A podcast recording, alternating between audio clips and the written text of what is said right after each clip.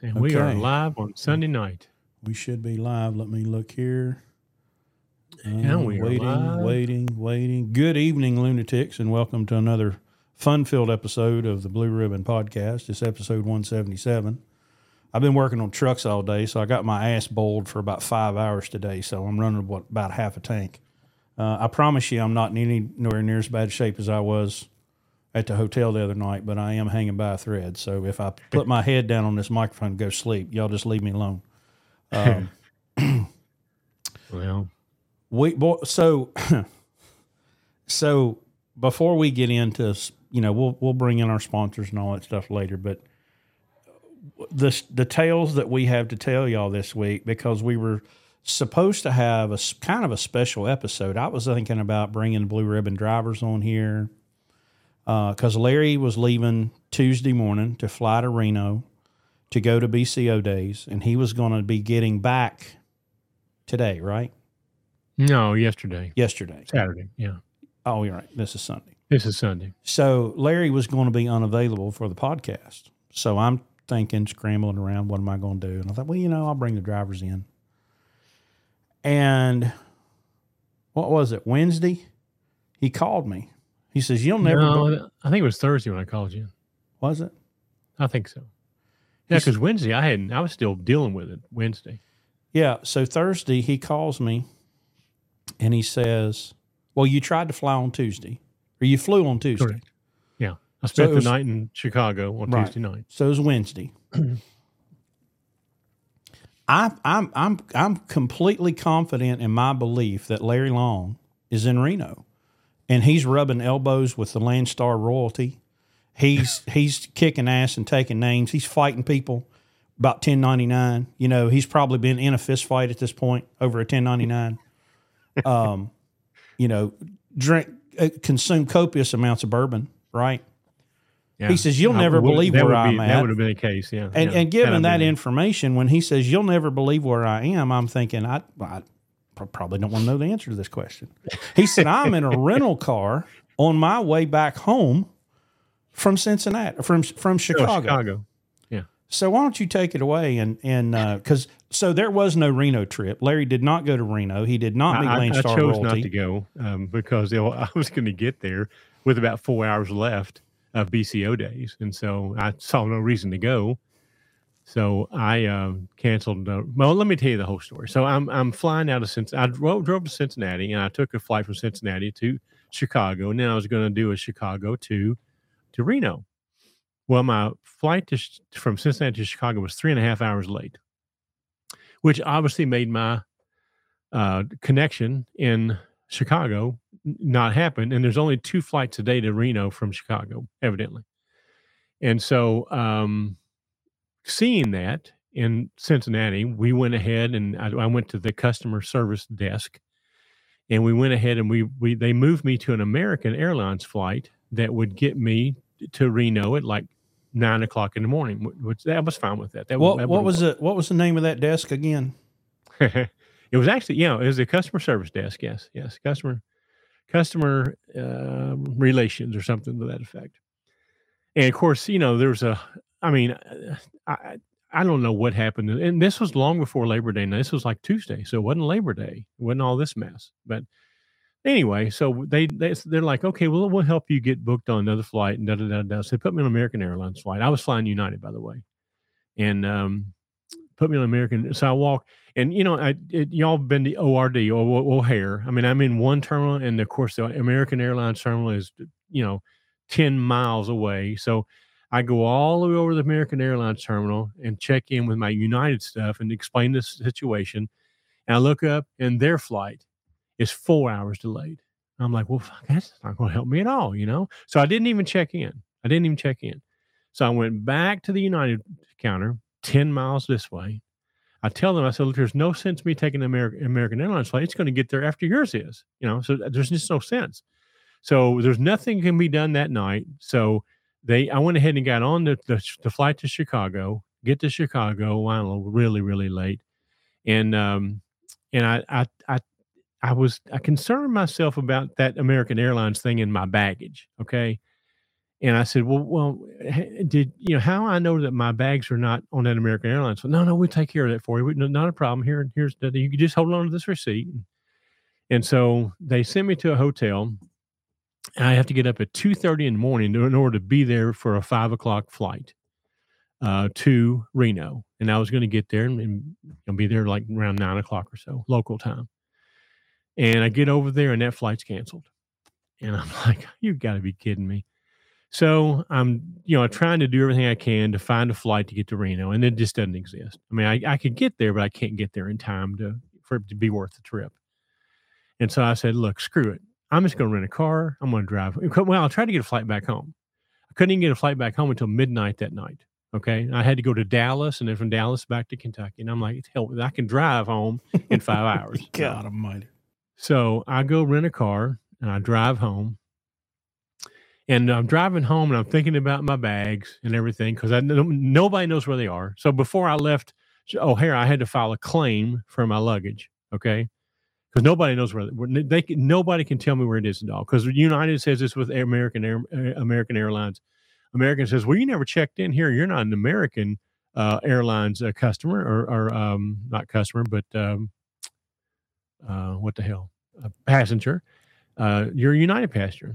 like, uh, this is not going to end up well. So I get all the way home. I stop, I, I, anticipating this, I stop at the Cincinnati airport on my way home to just check on my shit. Okay. And I did find a guy there that wanted to be helpful. He tried his best to be helpful, but unfortunately, everything that came out of his mouth was a lie, you know. So it as much as much as he wanted to help me, he just could not help himself. So he files his claim for me, and he goes, "Well, look, you know, we'll put this claim in, and you check back in, uh, you know, a, couple hours, and check back tomorrow. If you have anything today, check back tomorrow." And, the, and I have this little tracking thing. Well, the tracking thing was useless. It, the only thing, the only place my luggage was scanned was in was in Cincinnati. It never uh, never was scanned anywhere else. So I'm like, man, this is not going to work out very good. So I come on home. The next day I call. Next morning I call and I'm like, hey, I've got this situation where I've got a United bag receipt, but I know for a fact that the luggage got sent to American Airlines, and you and we don't know what know what happened yet. And I kept persisting. I said, why, you know, why don't we get a hold of? Is there American Airlines equivalent of you in Reno? Oh yeah, yeah, yeah. Well, can we call them maybe and just just for the just for the giggles and shits? Well, I'll put you on hold and I'll call them. Okay. So I said, okay, good. So she calls him and she comes back on. She goes, Well, guess what? Your bag was scanned at 5:01 a.m. yesterday morning in Reno, and they have your bag. I'm like, well, that's that's fantastic. I have a question. How could you get my bag there at 5:01 and not get my, me? Well, she couldn't answer that. You know, obviously that was way above her pay grade. Yeah. But it's funny how my bags got to Reno and and and on and basically on time, but I could not. So, um, so anyway, um, she, I said, well, how can I get them here? Well, we, will put them on an, on a rush uh, order and we'll get them sent back to uh, where you left from. I said, well, let me ask you a question. I had to drive 80 miles to get there. Can you just send them to the airport in my town, LEX? She goes, yeah, yeah, we can do that. We'll send them to LEX, no problem. She took all information down. So this was like Thursday, right? Mm-hmm. Yeah, Thursday. So uh, every day I get this text from United saying we're you know we're de- we're desperately looking for your bags. Da, da, da, da, da, da. We'll let you know when as soon as we find them. So today, just out of the just out of, the, out of uh, just on a hunch, I thought you know what, I'm going to go over to the airport.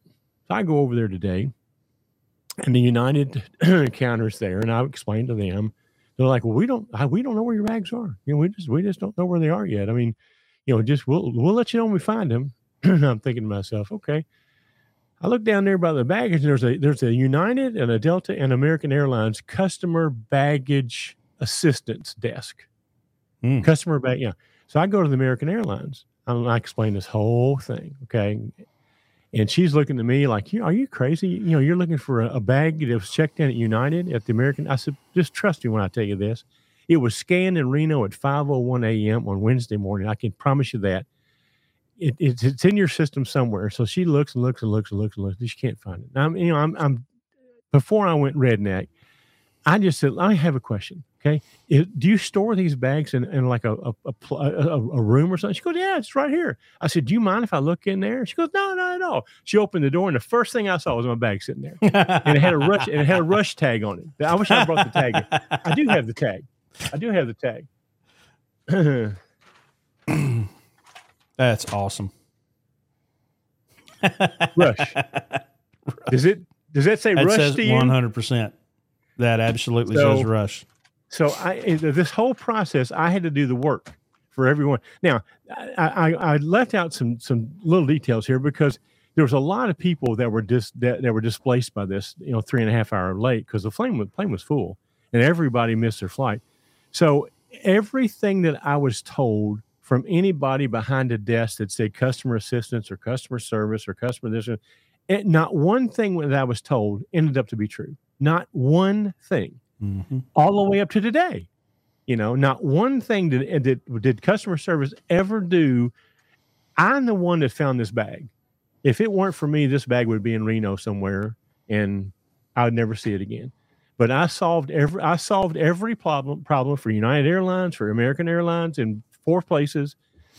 I'm convinced that had you not gone into that room, your bag would have ended up at that place in Alabama, that unclaimed baggage, and there'd be some Or- home. There'd be some homeless that guy, guy. or that guy in the, in the Biden administration that wears a red yeah. lipstick. That yeah. Um, the, the you know there, there, there'd be some homeless guy wearing blue ribbon polo shirts. You know, Yeah, yeah. Um, they asked me what was in it. They, Is there anything valuable in it? I goes, well, not really. You know, there's a pair of shoes and you know belts and pants and shirts and toiletries. I mean, anything that was really valuable, I had in my in my carry on. You know, right? and I'll tell you something else. I never checked baggage, never. But I knew I had this long layover, and I didn't want to screw with them. And so I thought, you know what, I'm just going to check them, not have to deal with it. Well, I'll never do that again. Yeah, you Um, learned that But lesson. but I said there is one thing in there that I can't replace. I said my blue ribbon logo shirts. We do a different one every year, and all of mine are in there, and I'll have a hell of a time replacing those. So, but anyway, I end up getting them back today. So Well, that's kind of our theme is it, it here is is talking about customer service or, or lack thereof. Now, one place you don't have to worry about customer service is Pittsburgh Power. we call that a segue in the business. Um, is that what we do? yeah, um, we we've been sponsored by Pittsburgh Power for over a year now, and uh, we're, we're we're we're glad to have a great partner uh, like them. Uh, we're stocking distributors of the max mileage fuel borne catalyst and uh, OPS oil purification system, which I installed my first one. Just did a TikTok about it the other day. Um, you know, a little less scary than I than I kind of thought it was going to be. Um, a little time consuming, but but not too bad. And if I can do it, anybody can do it. Um, so shout out to Pittsburgh Power. Uh, listen, if you if you have an issue that nobody else can find, um, and you you know you can't go to Carl, Carl Bonecutter, um, you go to you go to Pittsburgh Power. I mean they've they've got um, they've got electrical engineers on staff, and if you know if you have a if you have a, a bizarre problem, uh, they can certainly find it and fix it. And we're going to be taking a truck up there. Well, we were going to be taking a truck up there until the driver called me the other day and it was on fire.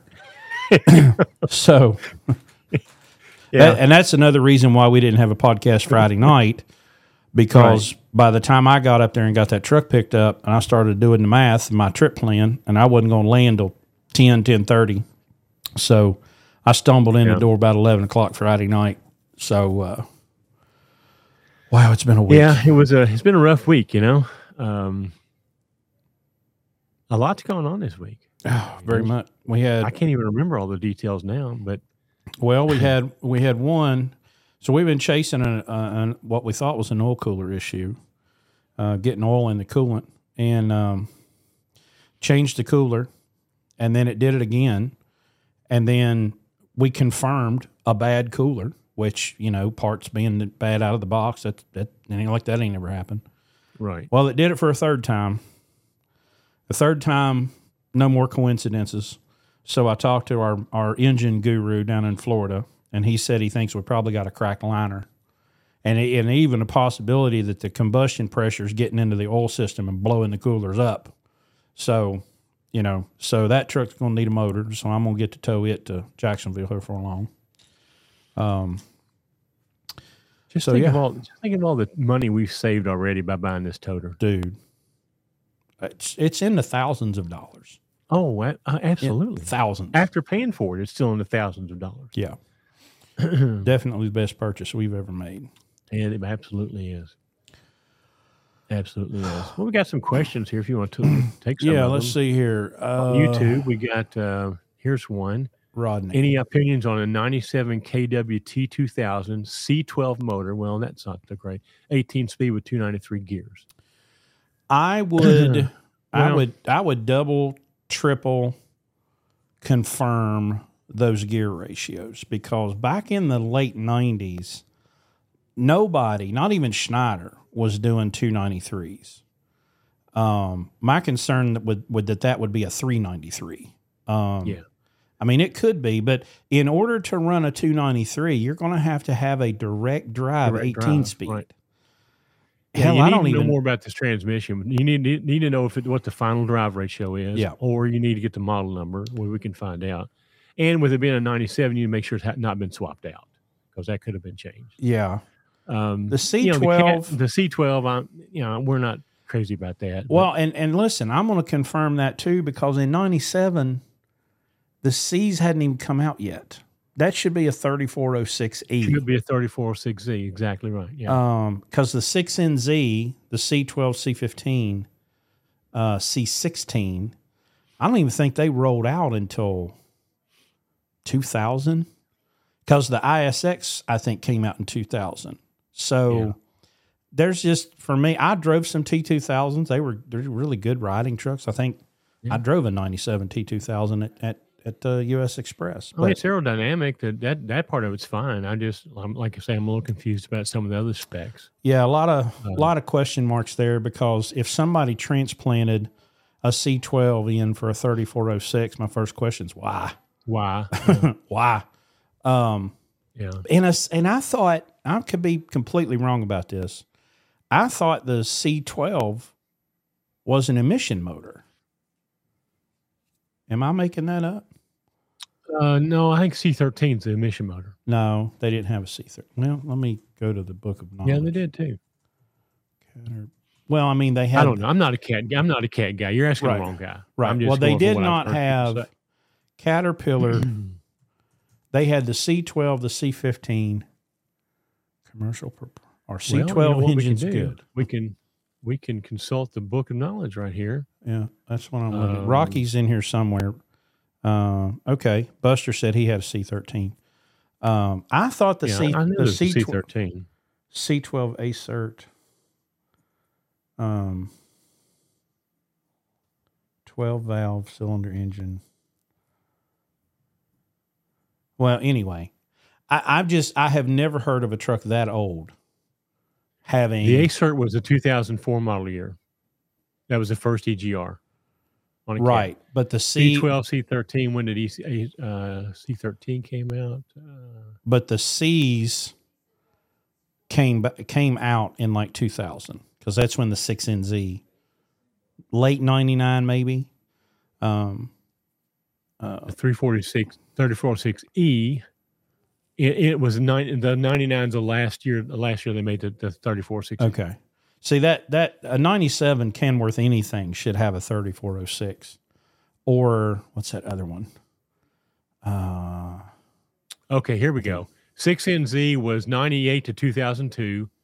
9NZ or C15 was 98 to 2002.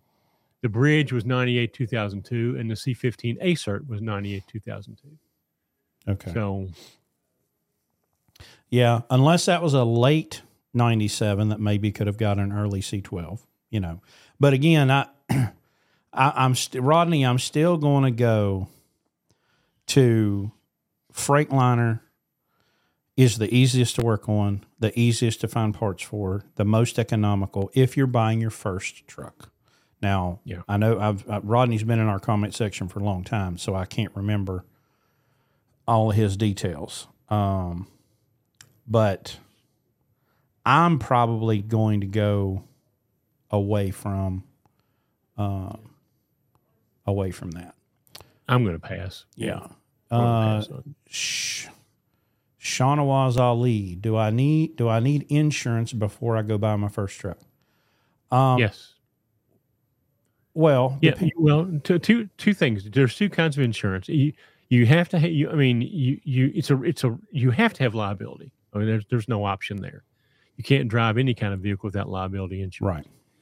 If you're not financing it and you don't owe anybody money, you don't have to have physical damage on it because you're you're taking a risk there. But if you're borrowing money against it, you've got to have that too. But you do have to have um, unladen liability, bobtail insurance, Mhm. uh, to legally drive the truck anywhere. So But a lot of times it's it's difficult to get the bobtail physical damage unless you're leased to a carrier. The insurance carrier is going to want you to show them that you've been qualified by someone. Um, now, you know, when you come to Landstar and you qualify the truck and get it in the system, once it's in the system, it's insured. Um, one of the reasons why I buy the toter is this very thing because it's such a pain in the ass to find insurance Yeah. on a vehicle that that you don't you know that you don't have licensed or, or a tag on it. And uh, with the toter, we can just haul it. We don't have to drive it. So that's part of the reason, probably fifty percent of the reason why we bought the toter. Uh, but there are a couple of companies out there. Um, somebody somebody on one of the one of the uh, other shows um, mentioned a company. Uh, I also know that if if you if you're I don't I'll not say be dishonest, but if you go to Progressive and sign up for a year, you can do it, and then you can always cancel at any time. I didn't you, Yeah. you take I didn't say you didn't need to do that, but but you take that for what it's worth. So Um, he has a follow up. Can I buy a truck when prices are low? Sure. Keep working for the company I work for and not use it till the market is good. Sure. Sure, you can. Absolutely. You just have to place have to uh, have a place to put it. Yeah. Uh, Heaven Lunatic Airlines with Richie Matthews as the head flight attendant. oh, flight attendant. Yeah. Uh, Richie doesn't wear short enough skirts for that. Um, let's see. Oh gosh. Matthew says Pittsburgh's a long way from Wyoming. Yeah, well, it is. Um, but you know, now Pittsburgh Power does remote tuning. They have a lot of shops over the country. Um, hell, they they did one for me where they used TeamViewer to log into the Detroit software from the local shop, and he, you know, he was he was looking at my truck as I was driving it down the road. Uh, Leon found a 02 FLD in Utah with a 12.7, 18 speed. 292 rears, liftable front axles, rear stacks, internal air cleaners. Um, that's going to be a good truck, but again, to the practicality, FLDs are a lot harder to find parts for these days. Um, you know, if it's a condo, if it's got full fairings, full skirts, um, you know, the aerodynamics, it's not like a classic, but it just comes back to the practicality of trying to find parts for an FLD. It's not that you can't find parts, but generally think about it. When we're looking for parts, we're usually in a pickle, you know? Um, and so I would, I, that, that's why I stick with the C120 platform, Columbian Century. Um, they made those up through 20, 2020, 21 as gliders. So all of the body parts, um, you know, are not hard to come by. Yep. Uh, Well, we you know there's a there's a CMC friend of mine, Jackie Wormley, who's in the Facebook group, and she literally just bought. Uh, uh, she had so much trouble getting parts for her FLD. She bought a she bought a newer version of it, you know. So and that's the reason why she couldn't get parts for it. So, Yep. um, Oh yeah, and and Rodney Rodney uh, Rocky brings up good point. Uh, the suspension under that 97 kW could be an absolute deal breaker. Um, there were Oh, some yeah. suspensions Oh, yeah, that they had back then that are absolute junk, uh, and it's like 12 grand to swap it over. So, uh, 10 count stories. Made an appointment with Jim in Michigan for an MD alignment. Told him Larry at Blue Ribbon sent me and said you got to be driving a Columbia or Coronado if you're listening to Larry. We all both laughed. Matthews, C12 is to the 31. Oh, here we go. This is what I was looking for. C12 is to the 3176 as what the C15 is to the 3406. okay, C12 is known as a good engine as long as you rebuild them at 800,000. and C13 is the emission engine. Okay. So Thanks for. See, we shouldn't be talking about shit we don't know anything about, and I know nothing about a cat. so- And uh, okay, and Rocky said some C13 in trucks, mostly in the Class A pushers, the motorhomes. I think that's what Okay. Kevin had. Kevin has a C13 his motorhome. That's Yeah. correct. Yeah. Uh, Steve LaPlante, thank you so much for the seminar. Two weeks, it was a great experience. Learned with you both, and in the lot with Rocky. The event should be four days long because we have we have to mu- God, much to discuss. Steve. Listen, Steve, Steve, if you'll pay that's a that's a firm hell no. Okay. if you'll pay triple, uh, we'll have a four day event. I don't Uh. even know about that. it took me a week to get over the two days. So, Uh, well, thank you, thank you for that for the for the for the compliments. So we enjoyed having you, Steve. Enjoyed meeting you. Josh's Trucking Adventures. I've been trying to get our company to use max mileage. We have PACCAR motors, yuck, which are good, but they're having injector issues. Every 23 to 24 PACCAR has said there's a band aid use injector cleaner. Yuck, yuck, yuck, yuck. I need to uh, I need to step over to the tweeter right quick and see if this thing's actually working because we're supposed to be live on the tweeter on X. Uh, hey, looks know. like it's working. We are. We I are. can't verify that. Well, I can. It it it what it didn't work with a If dam there- last If week. there was good bourbon in that bag, I bet you'd have a search posse out. Yeah. Yeah, well, I don't pack bourbon in my suitcase, unfortunately. Uh, let me see. Let me look over here to TikTok. Uh, who in Jacksonville do you use to rebuild? Guy named Junior. Um, that's not Um, his name of the shop, though. Yeah. What's the name of the shop? Crowder's Fleet Maintenance. Crowder's Fleet. Yeah. Um, when do y'all think the trucking market is going to fix itself? Like two to three years? No, it's already. No. If you no, look no, at- it's already fixing itself. Craig Fuller this week tweeted uh, a graphic from Sonar um, that showed that May 13th was the bottom. And from it was the 13th or 14th, but May was the bottom, and everything has been trending up from the rejection to now. rejection rates are way Yeah. you know way you know it, it, it everything's looking good if we could just get fuel to go up my god if Oh, that was yeah. just we could get six dollar a gallon fuel we, we, we'd be back we'd Mhm. be back so Well, and listen, that you know they're they're talking about masks and shit again. Um, it ain't it ain't going nowhere. But I'm thinking, hey, bring it on. Why don't y'all go ahead and destroy the economy one more time, and we will yeah. we'll be in we'll be in great shape. I'll Uh, tell you who i'll tell you who's not going to lock down anything that's got blue ribbon on the side of it i promise you that for one hundred percent. We're still locked down the first fucking we might have to put a big mask across the grill yeah, that'd be hilarious. we should do that Uh, drone trucker, I have a O2 International 9200i with an N14 Select Super 10 transmission. I want to upgrade. Um, well, let me remind myself what a 9200i looks like. i don't see this comment where you uh, at It's on TikTok. oh i see it okay okay Okay, well, no, that's a that's a good truck. Now, it might be a flat top or something. Um, uh, you know, the select is great that's a that's that's the motor okay The N14 is Uh, great. Uh, I've always heard that you need to run a FASS system because they if you keep the injector super clean, you don't have problems. But the 9200 is a, is a good truck. Now, depending on if it's a flat top or mid roof or something, and you know you might have some fuel mileage issues there. But, um, you know, I, I mean, now's the time if you want to buy a used truck. They're the the the values have come down quite a bit. Uh, but I mean, I would I would run a full con if I'm pulling a van, I would run a full condo 9200. Um, those are those are good not trucks. crazy about the super 10 but that's just me Yeah. Well, and I would I would say if you got a Super 10, you probably got 390s. You know, That's what I'm. That's what Um, I'm worried about. so you know there's there's there's a lot more to the specs of that truck that we need to know. Elguero, I had a DD15 and my CPC4 went bad. I couldn't program it because it was deleted. Bad decisions. Whew. Yep. Yeah, well, I agree with all that. Look, I, I, look. We, I mean, we talk about this all the time. We will not, under any circumstances, delete a big truck. Now, pickup truck, I'll delete that some bitch so fast it'll make your head spin. You know, uh, but I'm not using it for business. Success in business is about managing risk. deleting emissions off of a big truck is too risky.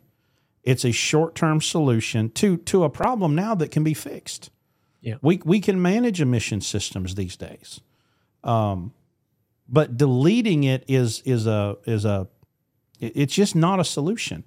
And by the way, you know I'm into all these gearhead YouTubers, and there's a guy down in Florida called JH Diesel. He's uh, uh, not really high performance. He's a diesel shop, works on diesel pickup trucks. He got he was on a, a podcast with uh, Cooper Baghetti, and it was just interesting to listen to him tell this story. He said, "Well, I got my fine. I mean, like like he was waiting on it in the mail from the EPA. It was one hundred and eighty thousand dollars, and he got the fine because he was selling some product." And the reason they knew about him is because they had already raided the people making the product. And of course, they did deletes. And he said a couple things interesting. One of them was he said it used to be we had all these happy customers because the customer would come in and they were having problems with their truck and we would delete it and they would call back and they were so happy and we're getting five more miles per gallon and a truck runs great now.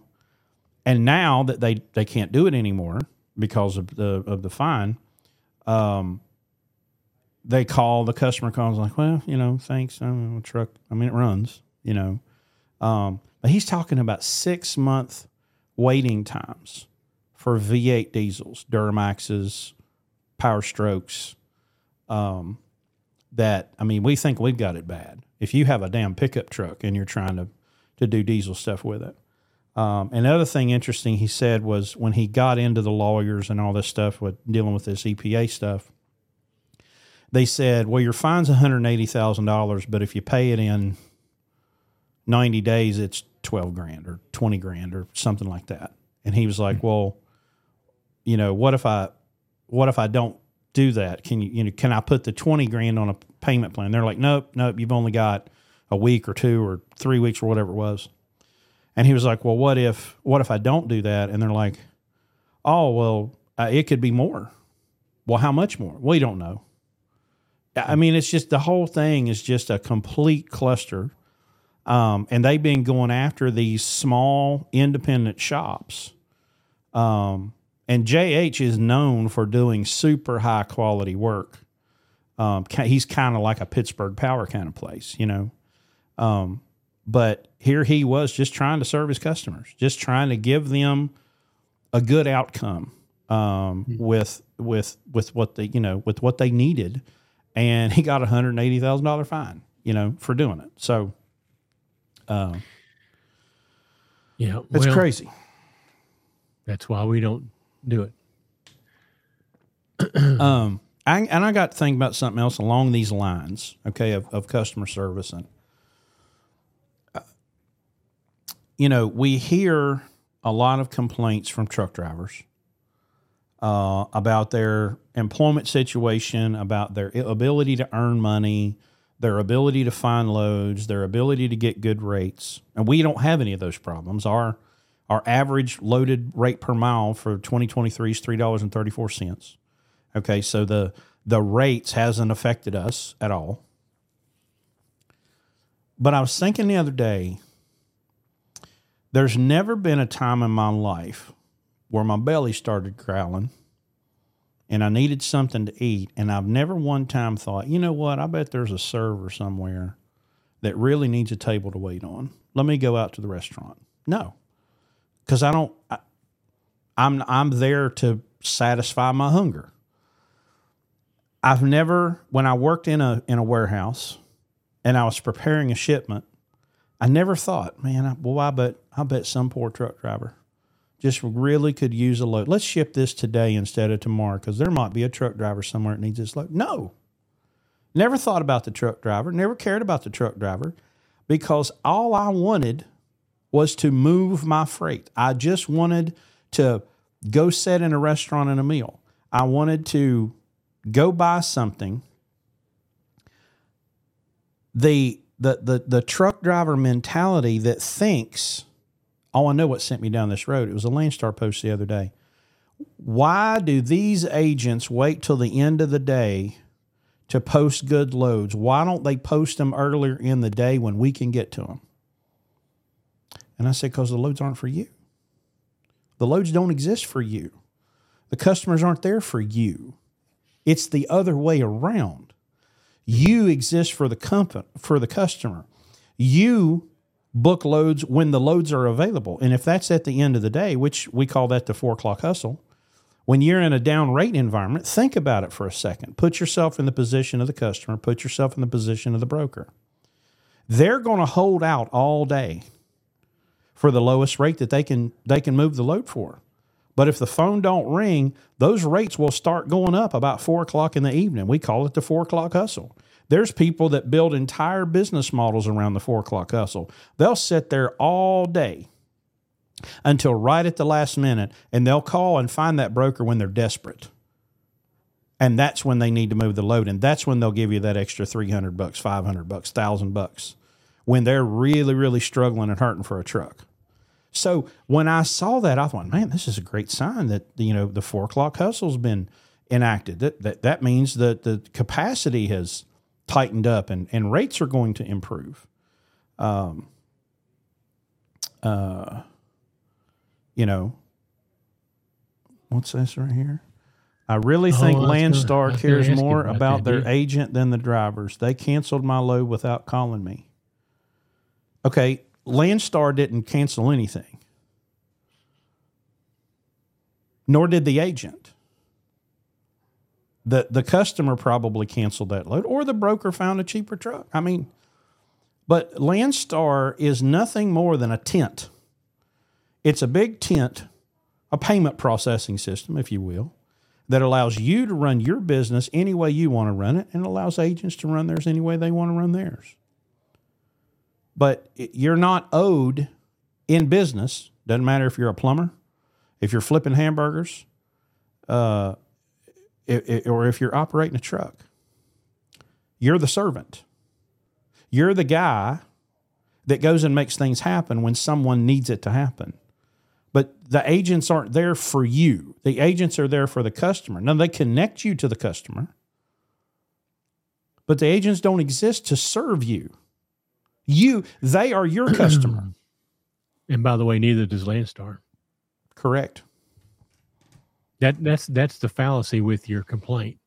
Is you think that because you're with Landstar that Landstar owes you something, and that's farthest thing from the truth. Only thing Landstar owes you is what's in that 62 page document that you signed.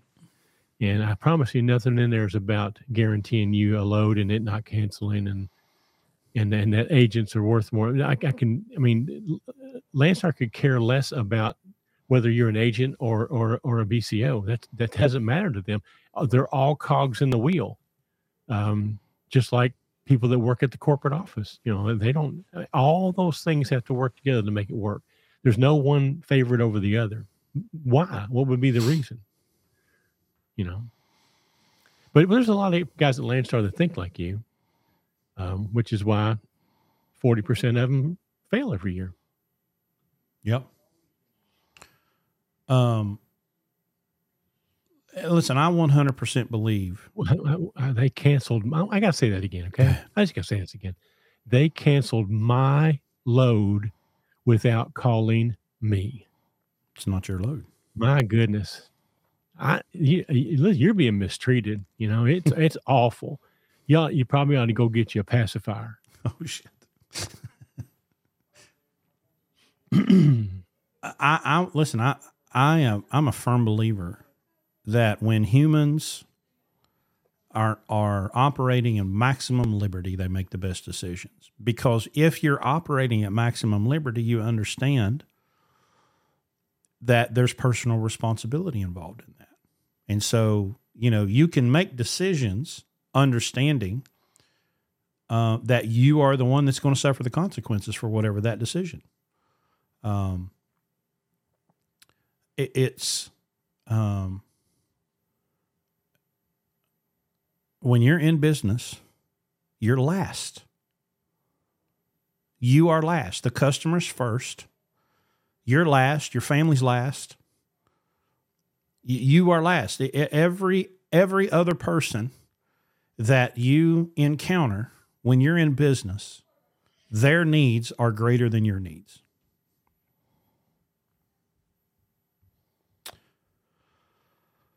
Boy, I could, I could, I could take off on that one, but I, am not. I don't feel it. Josh's trucking adventures. People forget that stupid decisions result result in stupid outcomes. It's a me first mentality. I told guys at the lounge I'll be worth over a million dollars as a company driver, and they looked at me like I was crazy. Listen to Dave Ramsey and you guys, and rates won't be a problem. Um, I, I mean, you know, when I had to call three agents this week. Uh, we're on a load and the truck catches on fire. Okay, so now the the truck's sitting on the side of the road on the on the get off ramp, and I, we're we had just left the shipper. I mean, we're like an hour into this load. It was a great load too, twenty three hundred bucks for one day load. It was like f- almost five dollars a mile. Well, I can't do anything with a truck that won't run, so I called the agent. Hey, we got a big problem here. Truck's on fire, won't run. We need a repower. So I had the truck towed 12 miles to a truck stop to get it off the side of the road. And then I was going to go up there and get him and bring him back here, but the repower, well, they hadn't found a repower yet. Okay. So um, that was Thursday, right? So Yes. Friday morning, um, I went straight up to Cam's and I started thrashing on another truck because I knew if they didn't find a repower, we were going to have to repower it ourselves. So I worked about about five hours putting this truck back together, and I got the call that we had been repowered. I'm like, okay, so I stopped that, hooked up the toter, drove up there, pick him up, bring him back. But I stayed in constant contact with the other agent that I was that for the next load. And I texted her and I said, Hey, here's the deal. We're broke down. We're trying to find somebody to repower this load. It's going to friggin' it pays great, but it's going to nowhere, Wisconsin. And I said, So I can I hang on to your load until tomorrow so that the person that repowers it, I can say, Hey, I've got this other load. Try to sweeten the deal. None of this was my responsibility. But it was the right thing to do. And so I covered the load that we were broke down on. I covered the load after that. Fortunately, I couldn't cover the third one. I tried. Um, but you know, I had him booked up through Wednesday, but I had to I had to tear it all down. You know, So, Chris, I got a, I got a question for you. Mhm. Why does Landstar like BCOs more than they like agents? Why would they allow you to pick up a load and within 10 miles break down with your truck on fire? hmm I mean, it's the same argument, right? Landstar needs to do something about that. You know, you're 10 miles away from the shipper and you broke down. Why'd you even take the load if you knew that was going to happen? You know, Yeah. You know, it's just, I mean, and I've, and I've told, I've had experience. I mean, listen, I want y'all to think about something. We have 10 trucks in the system. Okay. I mean, we book 50, 60 loads a week. Wouldn't you think, wouldn't it stand to reason that we would have 10 times the number of problems that we see posted on Facebook in the Landstar Facebook groups? Shouldn't we have mm-hmm. if if though if if somebody needs to fix Landstar or JB Hunt or US Xpress or whoever it is, right? If somebody's got to fix the carrier because the carrier sucks, why don't I have 10 times those problems? Yet I don't. You ever think of that? You know? Maybe, maybe the problem is you don't understand how the system works. Maybe you don't understand how the market works. Maybe you need more context and you need more understanding and you need more education to understand uh, what what's happening around you, so that you're not just going, "Well, I want somebody to fix this for me."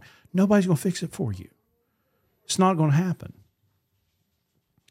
I don't understand this comment. How are guys like yourself not able to make it if their average rate per mile is three dollars?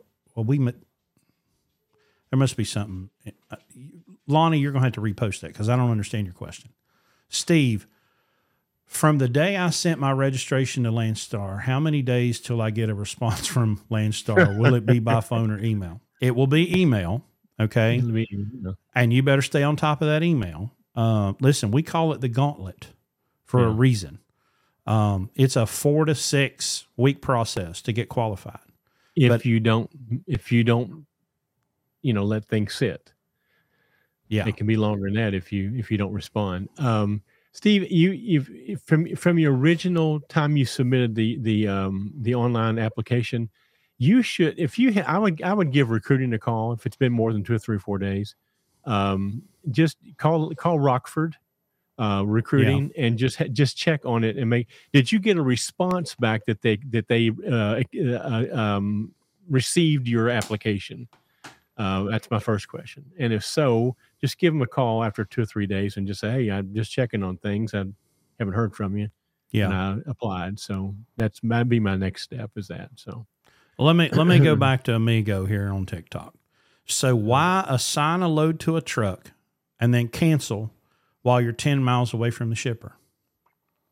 What if the product wasn't ready? What if the shipper's building burned down? What if the customer just changed their mind? What if yeah, what if the person that ordered the product from that shipper called and said, "Hey, we don't need this. Ship it next week." You think it matters that you're 10 miles away? It doesn't. I've had loads cancel while we're at the shipper. You know what that's called? Truck ordered, not used. I fill out a Landstar bill of lading with a truck ordered, not used. I scan it in like I would any other load, and sometime in the next six years, we'll get paid for it. Um, it's it it's not for you. It's Google account by JQ. It doesn't matter. It doesn't matter if it's a direct shipper load, an indirect load. You are the service provider. Okay. I, used to do satellite installs like 20 years ago, satellite DirecTV.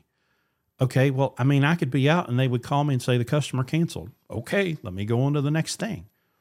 I, I don't know why truck drivers think that they're entitled to just because you got a freight bill.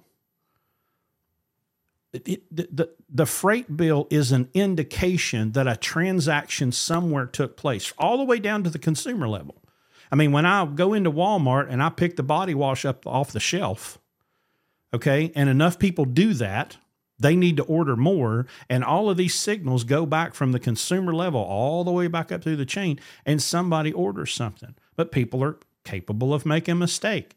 I've I've gone, it's happened, I don't know, three times since 2014 that I've been here that we got there and somebody at the shipper screwed up and they already shipped a load on another truck. Sorry, man, here's your truck ordered, not used. It's 150 bucks. Move on with your life. It's you do not you you do not deserve anything except that which you have increased value for someone else. You have done something to make someone else's life better. You have solved someone's problem and you get compensated for that. But when you go into business and you buy a truck, you're not owed anything. You have to go out and work for it. You have to go out and build relationships and talk to people and network. I mean, I, hell, I've got probably 10 agent phone numbers memorized. You know, that if I see a truck's going to a certain area, I'll be like, hey, uh, hey, I got a guy delivering close to you on Tuesday. Will you let me know if you have a load? Sure.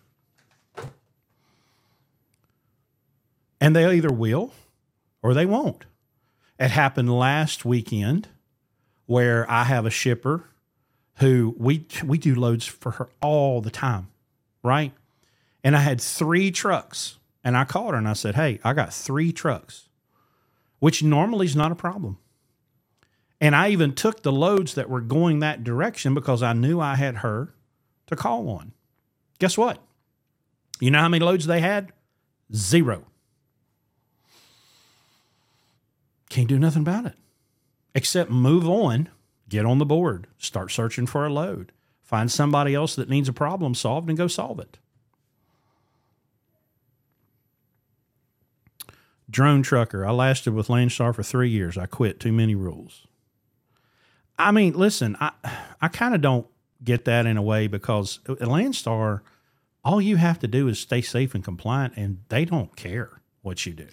And and oh, by the way, those rules are are are written out in great detail in a 62 page document that you signed when you came to Landstar. That nobody reads. So the rules you knew about up front, uh, the fact that you didn't read them or you didn't want to do it after three years is, and again, we we're not in the business of defending Landstar. I mean, I could care less if you come to Landstar or stay at Landstar and never come to Landstar. It's just where we are. hey, we talk about it because that's where we're not won't you- defending them. won't in you any- tell- case. won't you tell them about the Larry Long special you delivered the other day? That's a good one. I got to think about it. I've had a few this week. The trailer. Um, so we're wanting that. We're wanting. I bought a a 53 foot flatbed and so wanted to, wanted to get it on the system. Okay. Now I'm a Landstar approved driver. I'm, I'm a CDL holder. Have been since 2008. And you have 11, 11 pieces of equipment in the system, right?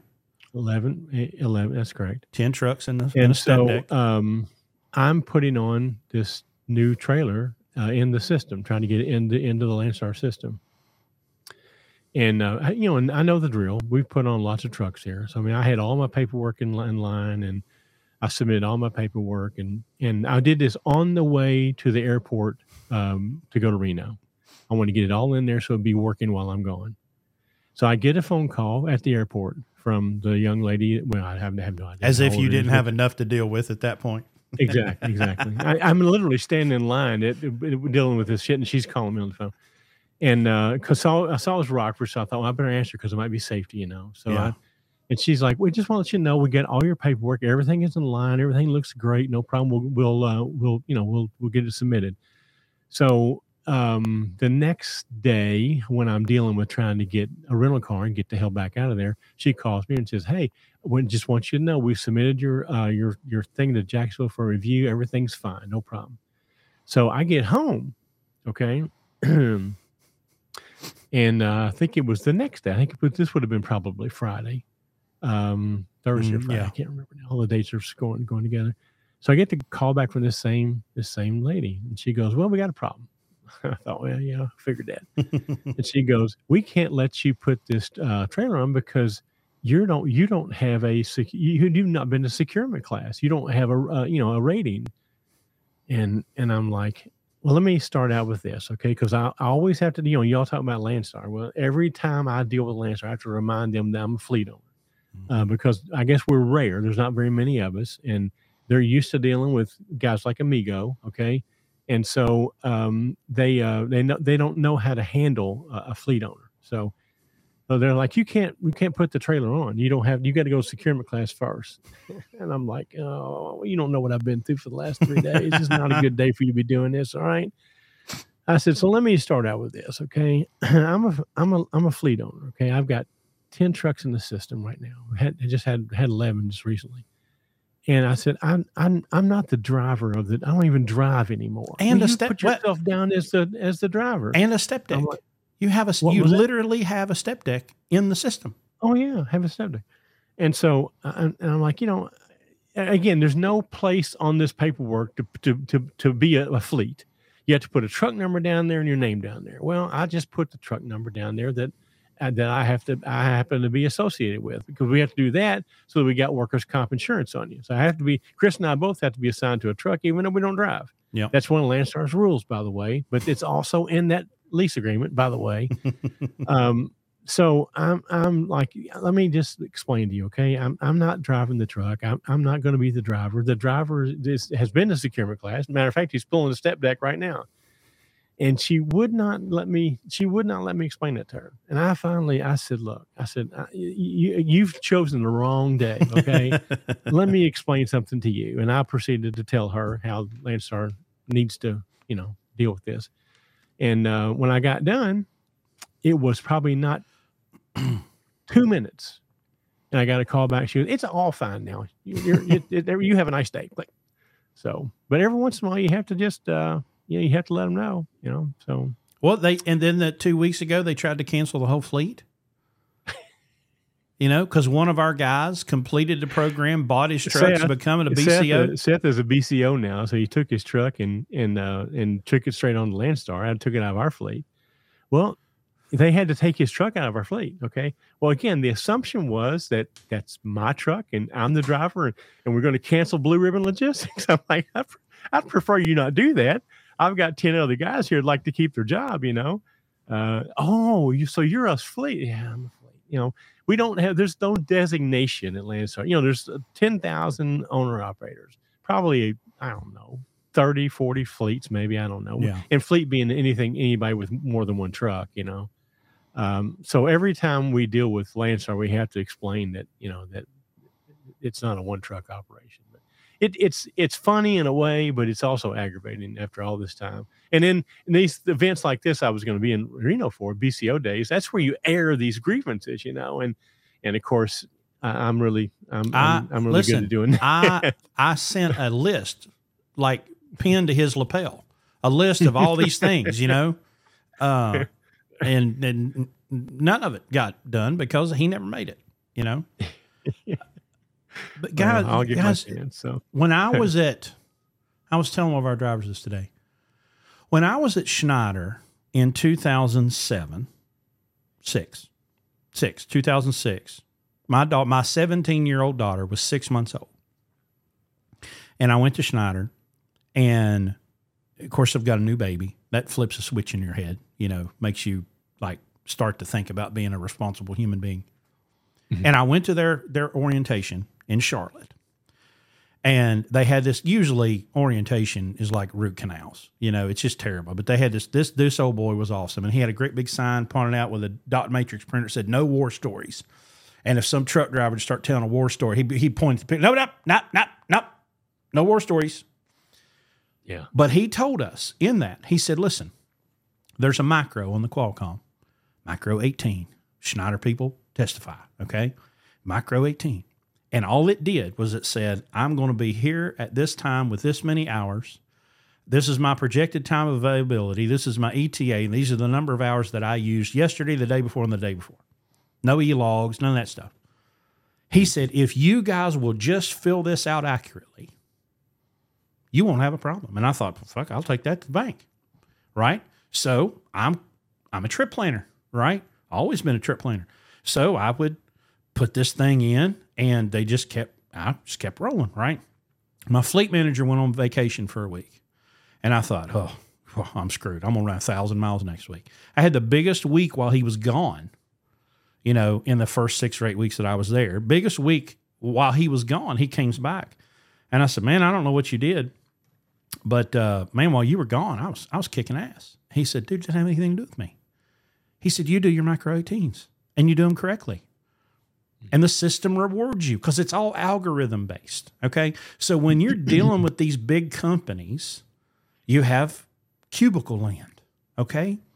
And these people in these cubicles, it's it's like this foreign country, right? And they they got their little country in their cubicle, right? And they don't let anybody in. They don't care what happens outside of their cubicle, what's in their cubicle. If it happens there, it's great. But if it's not, they don't give a shit. Okay, that's cubicle if land. it doesn't belong in their cubicle, they don't care about it. They don't. They couldn't Believe care me, less, and you can't beg them to care, right? And, Yeah, well, no. listen, I, I talked to I talked to Sue over in the other department, and she said, "What? She don't care what she couldn't care less, right?" Now, one thing I can credit Landstar with, and I, I'm being a smartass, I've thought about so many times just going onto the Facebook pages and saying, putting the Jacksonville phone number. Y'all realize you if you need have a question about a permit, you can literally call the permit department and Landstar pays someone a salary and benefits and a 401k and they literally pay them to answer the phone and answer your questions about permits. But you'll put the you won't call Jacksonville, you'll put the shit on Facebook where somebody will lie to you. At best, they'll just give you wrong information from where somebody lied to them.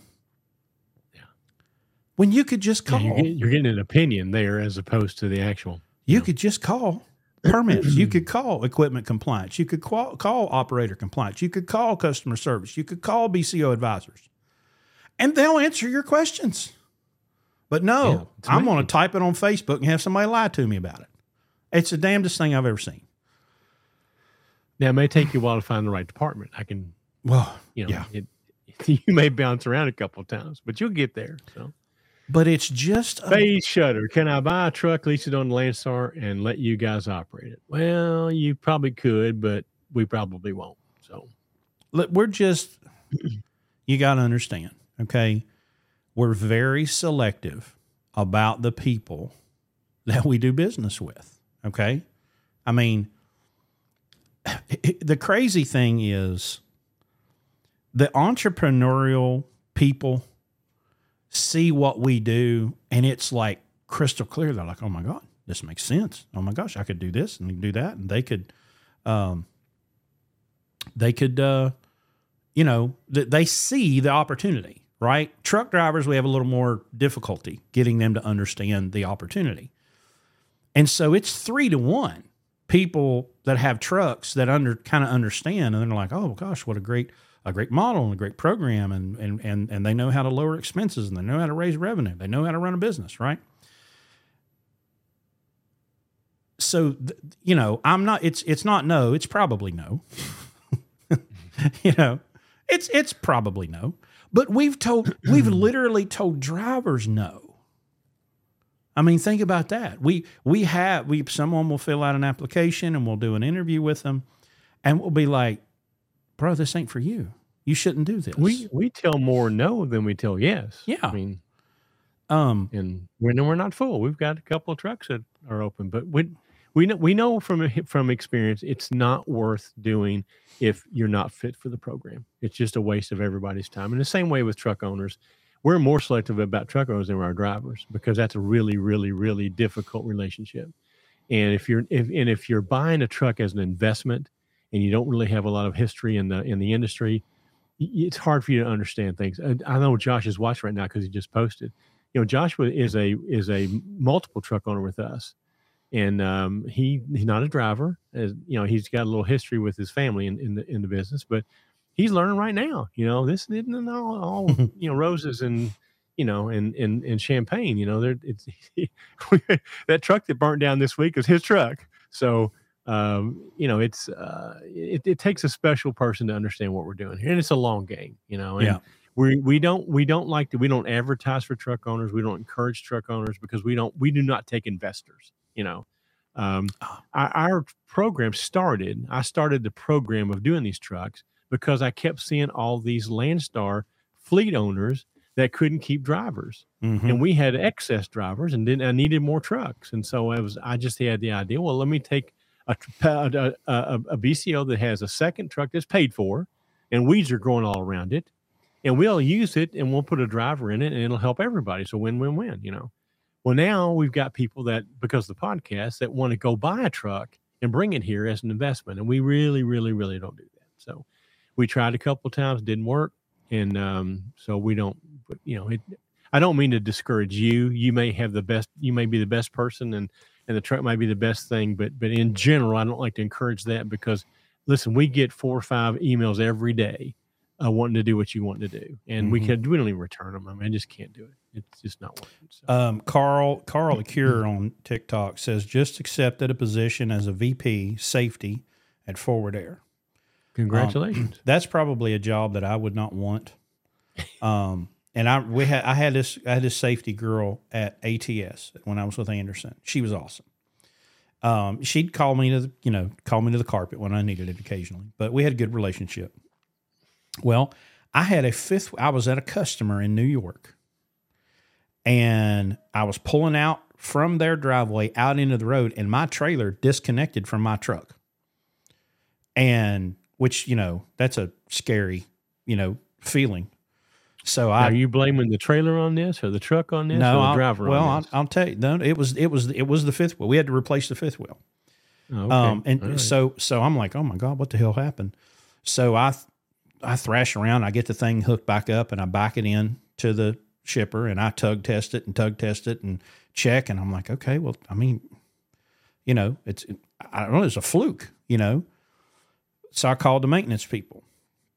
And I said, I don't I don't know, man. I've never in my all of my career, I've never had a fifth wheel come unhooked like that. And that, that's scary, you know, to think about driving down the road.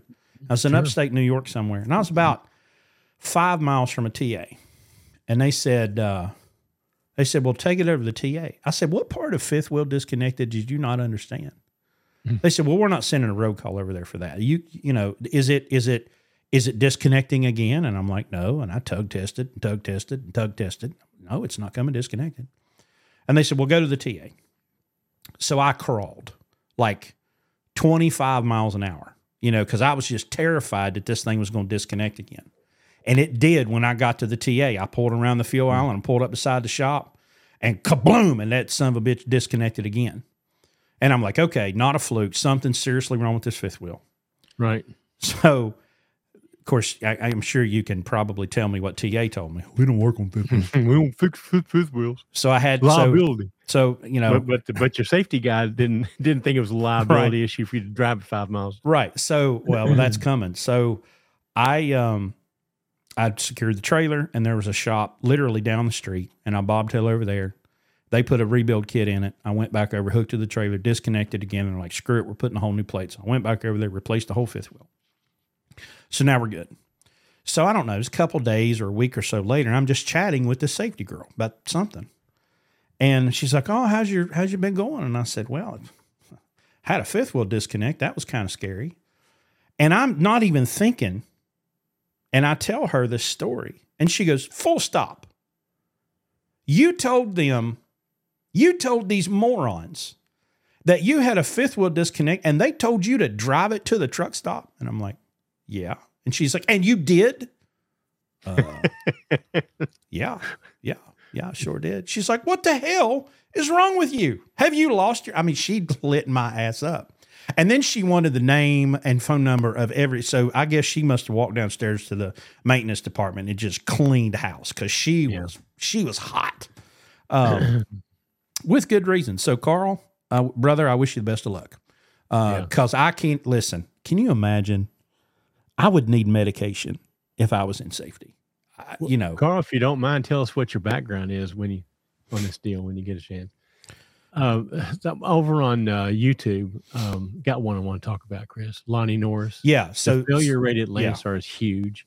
Why are they failing if you're able to get three dollars per mile like you guys average? Well, there's a couple of reasons to that. Number one, everybody's not getting three dollars a mile because everybody's not as good as us. Okay, uh, so I don't know what the eh, what the other people who are failing uh, are getting, but let me give you let me give you a little a little history lesson here. Uh, I've got the best dispatcher, the best fleet manager, the best load planner in the country, in the world, actually. Now he has a belt to prove that. Um, he had two customers, dispatch customers last year, that he put over $500,000 worth of freight in each of those trucks. Neither of those people are currently, well, one of them just started back. Yeah. But both of those guys went out of business at Landstar. So it's not it's not what the it's not the rate per mile. That's that, that's what this whole program is about. It, Mhm. it's if you you can take in all the money that you can take in, but if you don't hold on to it, what what good is it? Handling money doesn't doesn't give you success. Keeping money does. And so I don't. I mean, the the people that fail at Landstar typically uh, are horrible business people. Uh, um, uh, Amigo is a good example how they don't understand the market, don't understand that they serve a customer, and Landstar doesn't owe them shit. Mhm. Uh, that's usually the, a, a big player into this into this uh, failure rate. And the other thing is they're just not they. You know, I tell you, I I say this all the time. Most people do not need to come to Landstar because they're not mature enough in business to do it. Nope. You know, they think they're going to come to because they all they don't even have the the the description right. I work for Landstar. Well, no, you don't. You know, um, that you don't under you you don't understand the relationship when when you start. So how in the world are you going to make it when you get here? You know, um, people will buy a truck just to come to Landstar. How big a mistake could that possibly be? I'm going to go buy a truck to bring it to Landstar. So I've got no experience as an owner operator, and I'm going to go to Landstar where there is no support system whatsoever by design, not a negative by design. So I mean, it's it's it's they're they're failed from the beginning, and that's the whole purpose of this program. Is that and we can't help everybody. We can't even help some people. We can help a few people, but if we can help a few people avoid making those mistakes, then it's all worth it, you know, for us to do it. But uh, it has nothing to do with the rate per mile. It has zero to do with the rate per mile, actually. So I I mean, I, I was at Landstar three years and I failed. right? And I, and my and my numbers were awesome. You know, my revenue numbers were were fantastic. Um, somebody asked in TikTok. Well, I'll put my glasses back on so I can see what the hell I'm reading. Uh, other than salary, do you have a goal for your expenses and fuel at or below as a percent of truck gross? We do. Um, and, and we'll get into that in a second. But I didn't fail as an owner operator because I couldn't book loads. I didn't fail because I couldn't drive a truck. I'm excellent truck driver. I can put a truck anywhere you want one to be. Okay, uh, there's there's nowhere that I can't. Uh, when it comes to operating a truck, nothing I can't do. Okay, um, but running a business, and for whatever reason, th- there's a psychological thing in this industry. If you were going to open, a friend of mine owns a thrift shop, you know, sells used clothes and stuff. Um, like I- I would think that if you had to go rent the building and find the inventory and do the payroll and all the stuff that it takes to run that, there would be a, a different switch that flips in your head. But for truck drivers, it's like, well, I can drive a truck, I can be an owner operator. No, you have to run a business, and a business is run the way we run one. But that's why we're lunatics for TikTok. It's why it says lunatics on the page. It says it right on the screen. We're called lunatics because we run a trucking business the way anybody else in any other industry would run a business, but we're, we don't do it how trucking does it. Because trucking, this industry will lie to you. It will it will try to convince you to do things that are not beneficial to you as the business owner. That's great for the banks and the carriers and the trucking companies and the and the uh, the OEMs and all that stuff. It's great for them, but sucks for you. Puts you out of business. So that's, I mean, and and so you know we know that we want to have our goal is a fifteen percent deadhead. Now it's been twenty percent this year because we've had to go further to find those loads than we'd like to. But Larry can tell you probably off the top of his head what our fuel as a percentage of revenue is, and what our driver cost as a percentage of revenue, and what our maintenance is as a percentage of revenue, because he inputs the numbers every single week, and it's those habits that make the difference. Um, I had some fun with our drivers because we had the entire fleet in West Virginia for the event, and we brought everybody in. Uh, Every driver was in the room, and I said, "Hey, everybody, go ahead and open up your spreadsheets." And they all just looked at me like I had three heads. Um. Uh, well, uh, you know, and I told them on day one, if you want to be in business, you're going to have to learn how to create the habits of entering every load and writing things down, you know, and every single one of them looked at me like, um, yeah, about that. Yeah, about that. well, Lonnie, um, your follow up there. If you're buying this truck to come to Landstar and you have no prior business experience, I cannot stress to you any stronger than than than to not do that. Uh, that would be a mistake. So um, I'm just being honest with you. Okay? It's it's hard. So- It's worth it. It, it yeah, But it's hard. But if you if you don't have you do first of all looking for a good company, that's a little trigger for me right there. Okay, because what makes it a good company? You know, is it uh, Amigos deal not letting him uh, a load get canceled on him and, and, and taking care of him? If that's what you're looking for, you're coming to the wrong place. It's a good company because the opportunity is there, and there's no there's no ceiling. There's no advantage that I have over you. There's no restriction to what you can do there, but it's all about you. And if you don't have the ability to take advantage of the opportunity, you will fail. And if you're buying a truck for the first time and you're coming to Landstar and it's your first experience in business, you will fail. I'm sorry, but you will. Because Lord knows the Landstar orientation doesn't do anything to prepare you. God Yeah. Almighty. What was that Seth was talking about? Um, like they had a guy. he- He had to go to orientation and and um, there was something they didn't even mention. What what, what was it? He he ca- called us and asked us about it. Um, it it um it, it was something that was well maybe it was when they when they get the settlements or something or it was something very basic in, to to being in Uh, business. okay. they the didn't even cover it. Um, so the guy's never never driven a truck or owned a truck, but dad Oh, this is the presenter. Yeah. but dad gum, he's teaching everyone how to operate their business. Never Yeah. covered IFTA. Okay. Never covered IFTA or fuel purchasing, Right. Well, which I guess thing. is a good thing given the That's information would have been inaccurate. Yeah. Yeah. Um, and he said he asked the lady sitting next to her if they'd cover that stuff in the first day. She said no, and said they never went over any of the apps either, just how to navigate Landstar online from a desktop. He had to show her and a couple other people how to scan their paperwork through TransFlo and how to find fuel on Landstar One. So a guy that came through our program kn- knew more about how to work, how to how to teach the Landstar system to people orientation than the Landstar orientation presenter did. So that tells you anything. So Yeah. listen, we, we everybody thinks that we that we're we rep, we do not represent Landstar. You know, Landstar has has has lots of faults, lots of problems. I mean, my God, we could talk about them all night.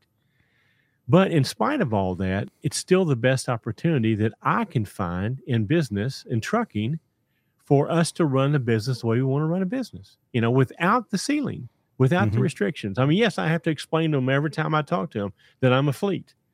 But again, the the the, the rewards are way more than worth the trouble.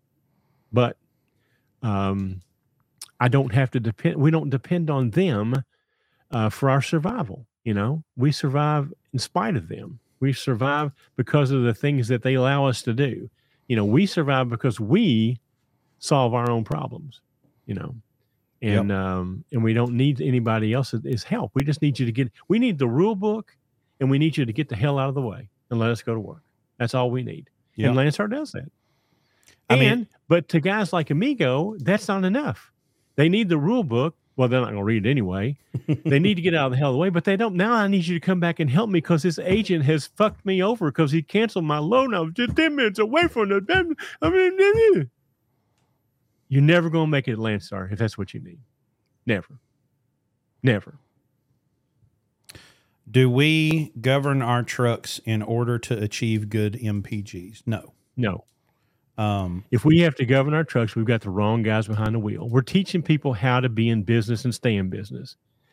Governing the trucks doesn't teach them to stay in business. It, it makes them comply to your idea of business, but it doesn't teach them a damn thing. So, no, we do not do that. We teach them to get good fuel mileage because they want to attain it. And we have this little peer pressure thing we do every Sunday where we post all the all the fuel mileage. And if you look on there and you're the last guy, maybe you don't feel so good about yourself this week and you try a little harder. And now we have people that are driving trucks that with drivers before were getting substandard, and these drivers are getting above standard, and nothing was done to the truck. So we that, that would not happen if we govern the trucks. There'd be there'd be no educational uh, value in that. No, there's no motivation in that. You know, it, it, it almost going back to my union argument. Doesn't matter what you do, everybody does the same thing, and that's not what we're looking for here. We're looking for critical thinking, teaching you how to do the things, not forcing you to do the things.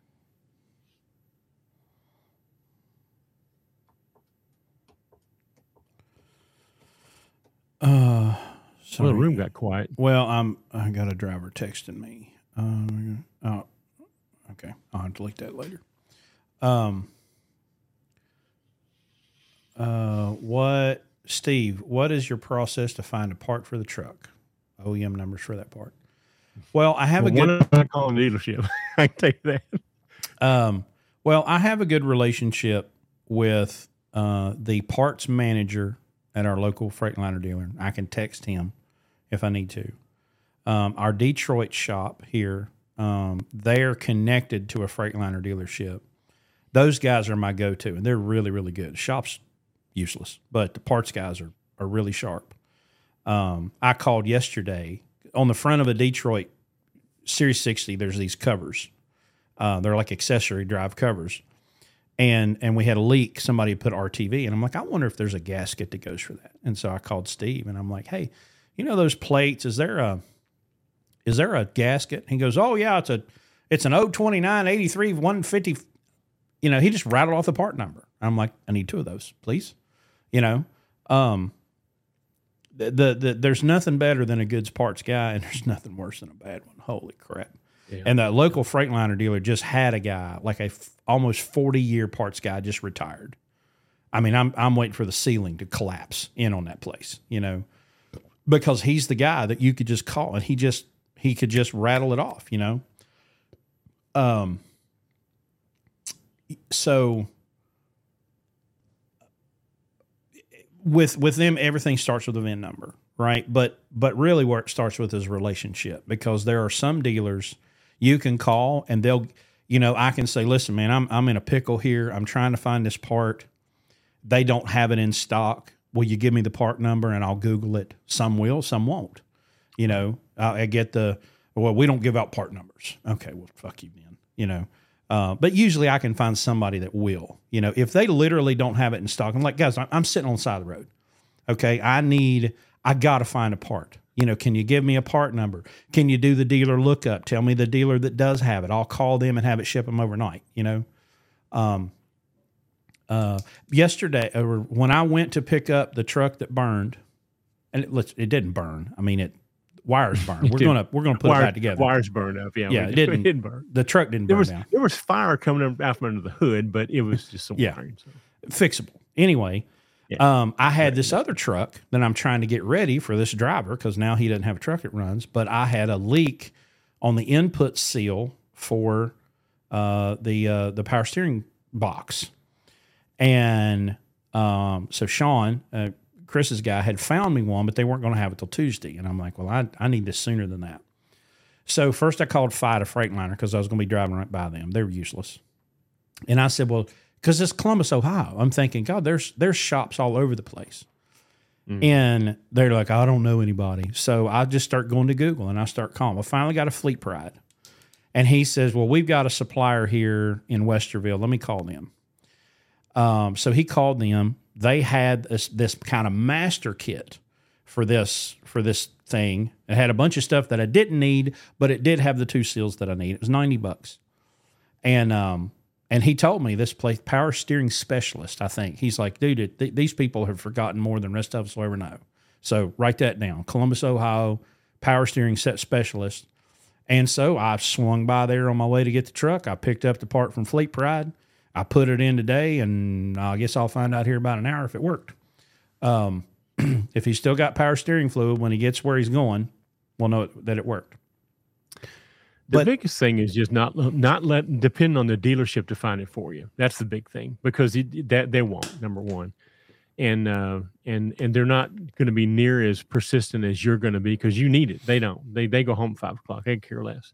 So like Chris says, you know, find the part number, and um, and then just do the work yourself. And don't take no for an answer. And, and do not believe national back order. That's a that's a cop out. It's bullshit. I can't tell you how many parts we found in 10 minutes that were on national back order because we don't allow them to do the research for us. So, Mhm.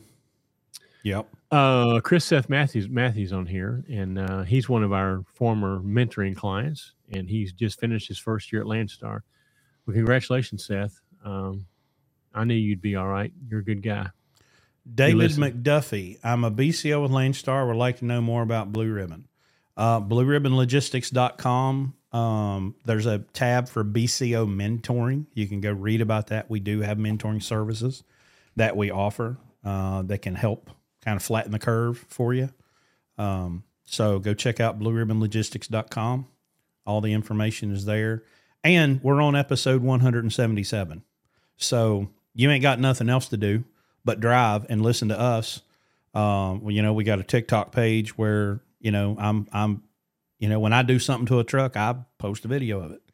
Um, but all of our principles are lined out in previous episodes going back to 49. So from 49 to 176, uh, I'm sure there's lots of information in there that can help you. And if your operator number starts with a zero, you've been there for a long time. That must be a misprint. Yeah. Um, strong work ethic, work ethic is on national back order.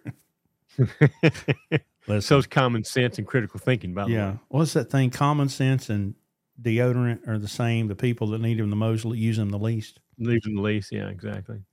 Um, well, Uh, there's, there's a- best. So I buy the truck, you get the driver, and we split it. Well, theoretically, but no. Yeah, we've already talked about that. We're very selective with people that we bring in as partners. Uh, there's We a ray of them- there's a ray of sunshine in our in our comment section. Amber Cunningham, I see that. uh, Richie's I cannot. better half. I still cannot figure out what Richie has done to convince her to marry him. I I, I don't know what drugs that he used, but I sure like to know. So um, yeah. So David, check us out on on on uh, uh, Yeah. on the website, and there's a form you can fill out. And uh, oh, there he is, there, Richie Matthews. I see him. He was being quiet. Um, where is he? I don't see him. he just commented. Oh, there he YouTube. is. There he is. Oh damn! I missed a whole lot of comments there. I'm way Well, back. Amber's Amber's going back and forth with it. Oh, I see. Amber's using up all the bandwidth right, now. Right. now. Yeah. Well, women, that's what they do. Yeah, yeah. Uh, Watch out. Watch out there. Uh-huh. Oh, let's see. Steve, it was really good meeting you, by the way, at the event. I uh, really enjoyed it. Yeah. Well, I mean, that was our first international guest. You know, come all the way Wow, from. David, that's really your, wow. You have been there for a long time. Well, shoot, we might have to learn from you. You might not. We might have to. You might have to teach us a thing or two. So, well, thanks for listening and watching or whatever you're doing, and uh, we look forward to talking to you. Sure. Um. Let's see. I got any more comments over here? I don't see any. Well, it's nine thirty. Yeah, and I'm I'm running on about a half a. I tank. know you're wore out, God, I and am. uh, That sun, that sun baked my ass for five hours. God Almighty, it was hot. I know. Well, let me check the tracker and see if that truck's still running. It is. All right. He made it to his destination, Um, look- so he's like looks like Barb's going to need some advice from yeah. you here. I saw that. Load. Listen, he's out of the warranty period. He made it to the end of the driveway and past thirty minutes, so the warranty is expired. Um, and he made it. he made it like 150 miles and nothing blew up. Yeah, so yeah, yeah. he needs Oh, a a blue drink. No, Amber, he does not need a blue drink. All right. wait a minute. You're she's an enabler. You know that? She is. And a Uh. and a uh, what's the other word I want to use? Uh, instigator. That's the word. Uh, yeah, definitely an enabler. There's no doubt about that. Yeah. yeah, no doubt. Uh, listen, if I had a blue drink, I I wouldn't make it to the bed. I'd just fall over right here.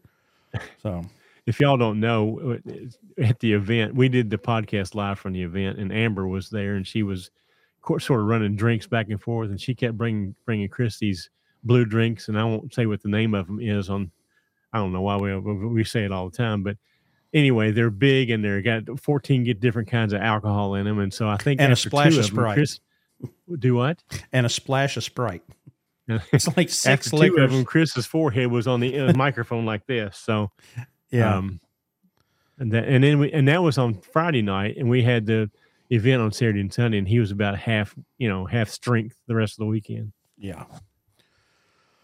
That was So- rough. Yeah. Well. Well, all right, um, guys. Well, I I'm think we're gonna. gonna I shut her think we ought to call today. So Let me uh, check we'll the- be back to Friday night next week, back to normal. Well, let me check the calendar real quick, cause, um, could we do? oh, s- look at here! Look at here! The video evidence is here.